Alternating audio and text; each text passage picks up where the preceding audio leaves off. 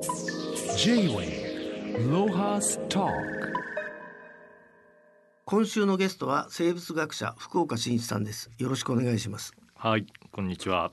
福岡先生は1959年東京生まれ京都大学を卒業され現在青山学院大学教授米国ロックフェラー大学客員教授でいらっしゃいます、はい、え先生今年もあとわずかとなりましたが今年は平成から令和となった年でしたが2019年を振り返り福岡さんが一番注目したこと、まあ、どんな一年だったんでしょう？そうですね。まあ2019年っていうのは、えー、レオナルド・ダ・ヴィンチが死んだ、えー、1519年から没後500年おそうきましたか。なんで、えー、まあ人間の文化史の一つの節目の年だなと思いました。それであれですかそのレオナルド・ダ・ヴィンチに関しては、ええ、どんなことが500年っていうとあのヨーロッパでもいろんなお祭りがあったんですか、うん、あありましたね。あのレオナルド・ダ・ヴィンチの没後500年を記念する、まあ、ヴィンチ村っていうあの彼の生まれ故郷がありますからそこで、えー、博物館があってですねえー、式典があったはずです。はい、あのよくレレオナルド・ダ・ヴィンチってと多岐にわたる才能で、えー、まあ、天才ってなんか表現されてますけど、えー、福岡さん的には、まあ、科学者の目としてはレオナルド・ダ・ヴィンチってどういう人なんですか、はい、今年ですねあのウォルター・アイザクソンというですね電気作家がいましてこの人はあのスティーブ・ジョブズのねえー、すごい、えー、電気を書いたことでも有名なんですけれども彼がですねえー、上下2冊の、えー、レオナルド・ダ・ヴィンチっていうすごい大きな本を書いてきてですね、はい、この本が、まあ、今年の私の一押しなんですけれども、うん、それを読むとですね、まあ、レオナルド・ダ・ヴィンチは一応万能の天才とは言われているけれども実はあ非常に悩み大きい人生を送った人だっていうことも、えー、分かるですね、えー、面白い本になってます。えー、ダ・ヴィンチはですねあの私生児っていうかお父さんの愛人の子供として生まれたんで最初からですねちょっとこうあの世間から拗ねた感じに、えー、育った。それからあのビンチ村っていうところで育てられたんですけれどもそれはその隠し子であることを世間に知られないようにそういうところに押し込められていて本当はあのフィレンツェの都会の子供なんですね。はい、だからその都会の子供が田舎で無理やり育てられたことによって起こるねじれから彼はこの引きこもって自然を観察するまあ、あちょっと車に構えたですね。小黒さんみたいなあの、えー、こう世間をね常に斜めに見るっていうかそういうタイプに育っていった。それからえー、もう一つはあの性的な傾向があ同性愛的だったとかですねそれからあのちゃんとした学歴を授けてもらえなかったそういういろいろな、まあ、ルサンチマンが積み重なってですね、えー、自分の才能が認められないっていう風な焦燥感に駆られながら、えー、生涯を過ごした人っていうのが、まあ、実像なんですよね。あのあれですか？その生活人としてはちゃんと家族がいたんですか？いえあの一生結婚せず、えー、美少年に囲まれて最後亡くなりあの「モナ・リザ」とか主要な作品は、えー、その美少年の弟子の一人に遺贈され彼があすぐに、えー、ダ・ヴィンチの死後売り払ってしまったという。なるほど。J-Way ロハスター今年あの旭化成名誉フェローの吉野さんがリチウムイオン電池の開発でノーベル化学賞を受賞されましたけど、はい、先生あの例年恒例となってる朝日新聞詰めで、ええ、ああの際吉野さんと電話で話されたそうですけど、はいはい。ええもともとあれですか？ご存知だったんですか？彼の存在は。ええ、あもちろんあのリチウムイオン開発の大事なあ人物の一人なんで、まあ、ノーベル賞はいずれ取るだろうと、えー、ただどういう組み合わせでねあのノーベル賞が、えー、リチウムイオン電池の発明に、与えられるかっていうのは多少議論があったんですけど、まあ、いずれにしても吉野さんそのうちの一人であることは間違いないんですね。ただまあ散々吉野さんの人となりも皆さん分かったと思うんで、はい、まあ、私の注目はですねノーベル化学賞じゃなくてノーベル物理学賞の方だったんですね。でノーベル物理学賞は何が取ったかっていうとですね太陽系以外の星に地球と同じような惑星があるんじゃないかっていうのは昔から SF なんかで言われてたんですけれども、えー、太陽みたいに自発的に光ってる星は観測できますけれども遠い天体にある地球みたいな星はあの暗くて見えないんで誰にも発見できなかったんですけれどもそういった暗い星があその星の太陽の前を横切った時にえー、起こる影とかですねいろいろなものを、えー、微小な動きを観測することによってですね、えー、系外惑星っていうんですけれども地球と同じような星があるかもしれないつまり宇宙人がこの世界のこの宇宙のどこかにいるかもしれないっていうことをですねまあ、あその扉を開いたあマイヨール先生とケロー先生というのがいてその2人にノーベル賞が与えられたんです。でこのノーベル賞はなかなか画期的でその惑星の発見っていうだけじゃなくてですね普通あの、えー、ボスとその弟子が大発見をするとあのボスだけがノーベル賞を取る。あそうですね、うんであの弟子の方は普通はあの「先生おめでとうございます」みたいになるんですけれども、えー、マイヨール先生とケロー先生の関係はマイあマイヨール先生がえー、ボスでケロー先生は学生だったんです、ね、えー、だから普通はそんなところまであのノーベル賞のクレジットを与えられないのにこの2人はちゃんともらったんですね。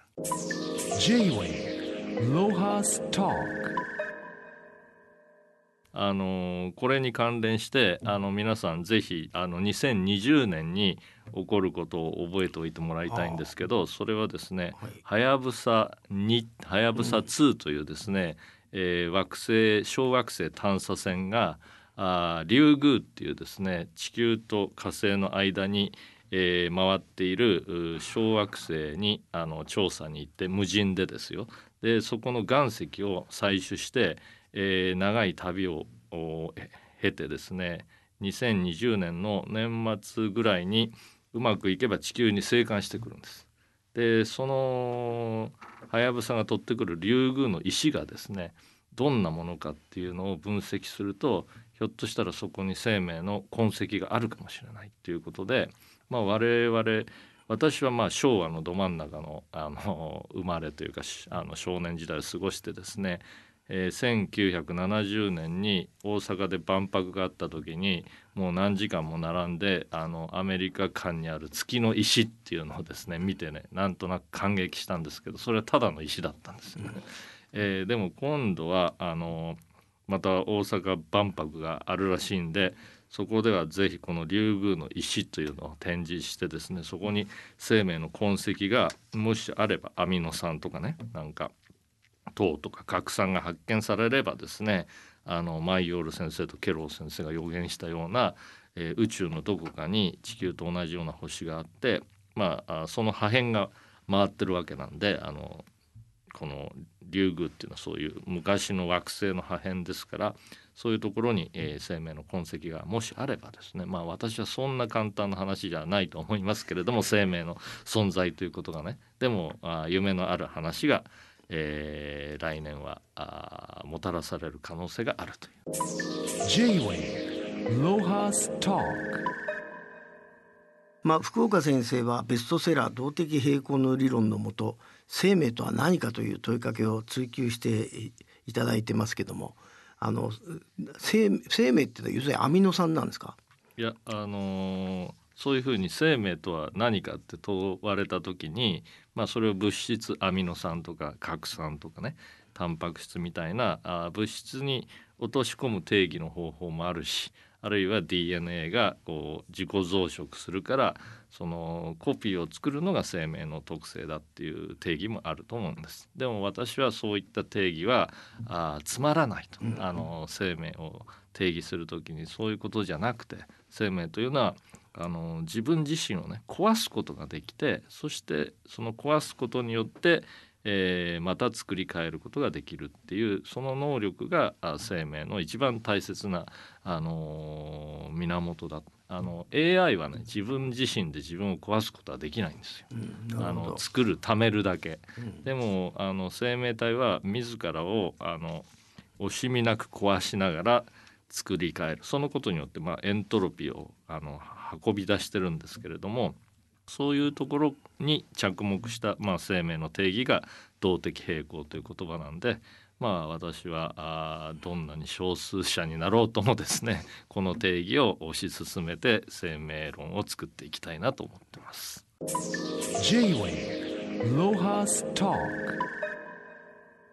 あの今年1年先生あの食べ物番組というか食材をめぐる番組に出られてましたけど、はい、時々ですが、はいはい、なんか面白い食材とかあのありましたら教えていただきたいんですけど。はい。えー、とですねこれはえー、ごはんジャパンというですねあのグルメ番組なんですけれども旬の食材を探し出してきてそれを調理しそのまあ旬のなぜ旬であるかっていう秘密を探るということでまあ私はそのうんちくを言う係なんです。で旬って大体あの上旬下旬っていうふうに10日っていうことなんで本当にその食材が美味しいのは1年のうち10日ぐらいしかないんですね実は。なぜかっていうとやっぱりあの食材は生命活動によってもたらされたものなんでちょうどその産卵期の前とかあ植物が栄養を貯めてる時とかそういう時にまあ人間が食べちゃうというねあの、まあ、食物連鎖の真実がそこにあるわけですけれども最近面白いと思ったのはですねえっ、ー、とねあの八丁味噌っていうお味噌なんです。であの味噌って割にこのえー、大豆だけじゃなくて米とか麦から作られてるらしいんですね、はい、本当はね、えー、でもこのお味噌は大豆だけから作っていてしかもこんな酒を作ってた樽を使ってそこにもともと住んでた酵母とか乳酸菌を利用して非常に長い時間をかけて大豆をこうえー、熟成させてですね大豆のタンパク質が、えー、分解してアミノ酸になりそれからでんぷんが分解して糖になりっていうふうにして長い時間をかけてうまみ成分が増えてくることとあとあのお味噌は茶色いじゃないですか。あの茶色っていうのは、えー、別に着色してるわけじゃなくてあの長い時間の間にアミノ酸と糖が結びついて起こるアミノカルボニル反応っていうねあの特別な反応がありまして、それはあのカステラのねあの表面があの茶色くなるのと同じようにあの焦げるっていうかなあの茶色になると美味しくなる食材いろいろありますよね。あれと同じ原理が使われていてそのおみ味噌だるの真ん中辺が特に美味しいんでですねそこはとろ味噌って言われてる特別な部分でそれを取ってきてそこに魚や野菜を漬け込んでしゃぶしゃぶにするっていうですね、えー、美味しい食材を取り上げてですねえー、草野光代さんというアンカーと共にお話ししたんですけれども語っただけで我々はそれにありつけなかった。よくあるんですこの番組は。あのうんちくは語るけど実際は食べてないっていうあの食べた体でみたいな。J-Way ロハストークえー、福岡先生のツイートされて先生のこれファンなのかな？こんな言葉を見つけました。科学はこの世界がどういうふうに成り立っているのか分かりやすい言葉で語るための学問なので最終的に科学は言葉であると、えー、よく言ってますが、はい、これはどういうことなんでしょう？そうですね。まああの科学と芸術ってあの愛反する営みみたいに思われる人も多いと思いますけれども科学も芸術も結局のところゴールはですねこの世界がどういうふうに成り立ってるのかとか生きているっていうのはどういうことなのかとか美しさとは何なのかっていうふうな大きな問いを、えー、立ててそれに答えようとしてるわけですね。で芸術はあの音楽とかあ絵とか、まあ、彫刻とか、うん、何か物体を組み合わせたものによってつまり言葉を使わないで、えー、その世界を、えー、表現しようという試みですよね。で科学の方はみんなに共通する分かりやすい言葉を使って、えーその世界の成り立ちを解き明かそうとしているわけなんでやっぱり科学の一番の最後の出口はあ分かりやすい言葉で、えー生命とは何かを問う。それはまあ私は動的平衡であるっていうふうに答えるようにできるだけその簡単な言葉。ただそれはあの、えー短くは言えない場合もあるんですけれども誰にでも分かる簡単な言葉でしかしあの言葉の解像度をあの緩めないようにして語って初めて科学は、えー完成すると思っているというわけなんです。はい、あのえーっと吉野さんでしたっけ？あの子供の時に読んだ、うんななろうそくの科学。があの要するに自分のね、ええ。方向性を決めたみたいなことを言ってましたけど、ええ。先生にとっては、えーあ一冊あげていただくと何の本でしょう？幼少期にお読みになった本でうんまあファーブル昆虫記かな。ドリトル。あドリトル先生かファーブル昆虫記みたいな。ああとなんか SF とか思あ思わぬものもあるでしょう先生。そうそう、うん、ありますね。あのアシモフの、えー SF とか宇宙ものとかですね。でもやっぱりねその、うん、さっきの言葉っていうことと矛盾してるようなんですけれども、えー私の原点にあるのはその本であるよりもままずはその虫のこう綺麗な色を見るとか、えー蝶々がこの芋虫からさなぎになってそこからえーある日急にくしゃくしゃの蝶がバーッと出てくるとかいうふうな、えー感じることの方が先にあって、えーこれをなんとか言葉で説明できないかなっていうふうにアプローチしてったわけですね。なるほど。そのそその中にはあれですか？スポーツの感動はなかったんですか？そうそう。あのえーラグビーで 盛り上がった一年でしたけど、ええ。先生はそういそう。う少年時代になんかスポーツにで感動してこれを表現しようってそれはみじんもなかったんですか？そうなんですよね。だからそこは私はなんていうかもやしっこだったので、えーそういうスポーツ体験があればそういう方に行ったでしょうけれどもまあ私はその地面ばっかり見てですねあの虫を探してたしマイヨール先生やケロン先生たちは空を見て星を探してたわけですね。まあそういう生き方もあるということです。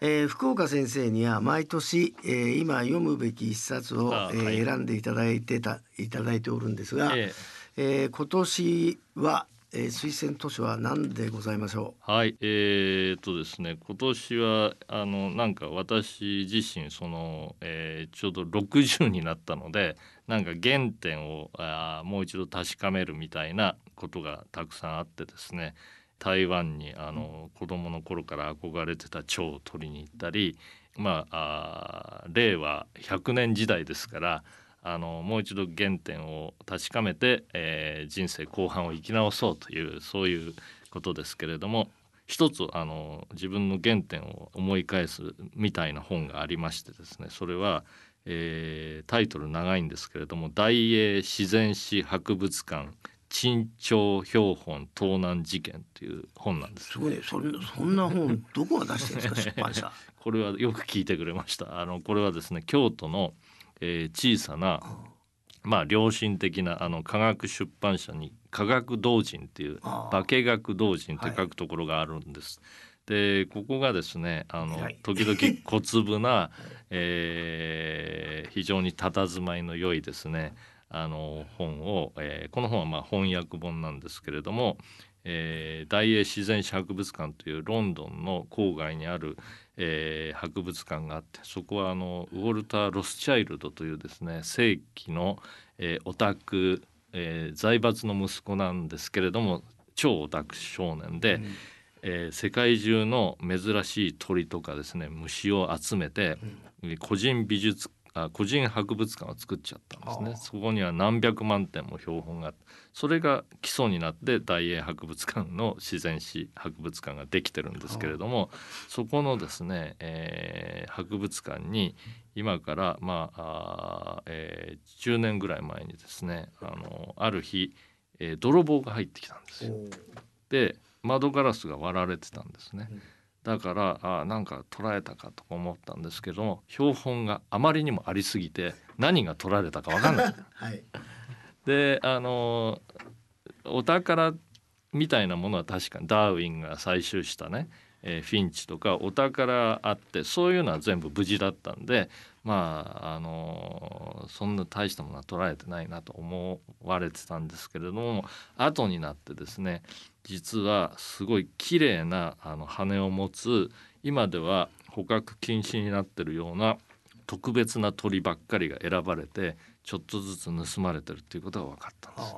でそれはマニアの、えー仕業だったんですけれどもどうしてそんな綺麗な鳥の羽がいるかっていうと、えーその人たちはですねその羽を使って毛針を作るあの特殊な、あのー愛好者たちだった。のねはでその人たちはね釣りは自分でしないの。うん。毛針綺麗な毛針だけをいかにあの精密に作るかっていうことだけを競い合ってて、その羽にですねその極楽鳥とか風鳥って言われるような今ではワシントン条約で絶対にその売買や採集を禁止されてるような鳥の羽がどうしてもいるんで、えー取っちゃったっていうことをですねこの著者の、えーカーク・ウォーレス・ジョンソンという人がですね警察も書くやと思うぐらいのえー調査をどんどん自分で進めてですねネットの記録とかも売買の記録とかもあの暴いて、えーその犯人とおぼしき人たちに直接直撃インタビューしてですね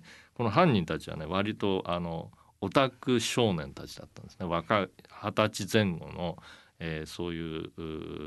ー毛針サークルがあってでその人たちに話を聞いてですね、えーかなりの全容に迫ってるっていう話であーどんな世界にもそういうあの綺麗なねあの鳥とか蝶々とかそういうものに憧れてその道に入ってなんか引き返せなくなっちゃった人たちがいるんだなっていうのが分かるなかなか素晴らしいドキュメントなんです。まあノンフィクションとですか？ノンフィクションですね。いいくらぐらいの値段で売るんですか？こういう本は、あ本あ本ですか、うんこの本は、えー多分2,000円台だと思うあので、誰が買うんですかね？私です。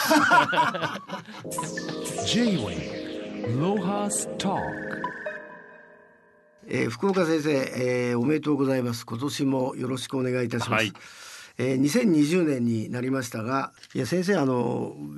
先生が教えてらっしゃる学生の方たちも、え。まああんまり本読まなくなったと思うんですけど、はいまあ先生しょっちゅう書いてるじゃないですか紙の本に対すえるええ用語とかあ愛を。ね。うん、そそれをあの伝えるべくなんか新しい策はないんですか？そうですね。仲間を増やすために。うんえーやっぱりですねまあ小なりとはいえ私も物書きですからその本を書く側の人がですねその自分の本がやっぱり紙の本としてある想定があり重さがありページがあり佇まいがあるということをもうちょっと大事にしてですねその佇まいを保存してほしいということをあの出版社に言うべきだと思うんですね。つまり、電子化されちゃうとあのテキストだけ電子化されていろんなこうタブレットとかに入っちゃうんですけどこうビーって拡大すると文字が大きくなるけどページがずれたりぐじゃぐじゃになって、えー自分がどこまで読んでるかとかあなたがこの本何パーセントまで読んでますみたいなの出るんですけど本当は本ってこうページがあってだんだんこうめくっていくと右からあ左に重心が移っていって自分がどこまで読んでるかっていうふうなことが分かりそのやっぱり本っていうのはパッケージとして成り立ってるから本なんですね。だからそういったその本としての作りとか佇まいとかが残るような方法で誰かが新しいその、えー電子本を作らないといけないだからそういうのがちゃんとできるまではそう簡単に紙の本の、えー権利を渡さないぞみたいなぐらいの勢いがですねこう作家の側にあってもいいんじゃないかなと思うんですね。まあこの間ニュースで見たら北欧では子どもたちにもう字書かさないでええ。たた叩いたりすったりしてええ。教えてると。で先生が今おっしゃった話って要要はあの先生がお書きになったものはデジタルコンテンツじゃないと。そう。要するにああいう本っていう形になって初めてあの届けたいと思ってお仕事なさってる。そうなんですね。だからやっぱり文字情報っていうのはえーまあ、検索とか保存とかを考えると、えーデジタル情報として保存してもいいと思うんですけど一方その本がその世に問われた時にはパッケージっていうかある種の佇まいとして出てきただから私はあの本のね初版本っていうのをあのこう集めるのが趣味なんですよね。で例えばレイチェル・カーソンという人が書いた「あの沈黙の春」っていうのは1000 1960年代に出た環境問題にあの警鐘を鳴らした本なんですけれどもそれあの今、えー文庫とかいろんな形で読めますけれども初版本はあの緑色の割と大判の本で非常に綺麗な、えー川魚の、えーイラストなんかがついててあのそれはそれでとても佇まいがあるんですね。でやっぱりこの本が世に出て、えー新しい著者が現れ、えー世間の皆さんにその、えー化学物質をバンバン使ってたらそのうち鳥が鳴かない沈黙の春が来てしまいますよっていうことを警告したっていうそのやっぱりあの時代性とか、えー時間軸とかそういうものの中に本っていうのはあるわけなんでやっぱりそのことをあの記憶してそのことを再体験するためにはですねあのある種のこの失礼が必要だと思うんですね。そういう意味では紙の本っていうのは今もこれからも大事だというふうに私は思うんですね。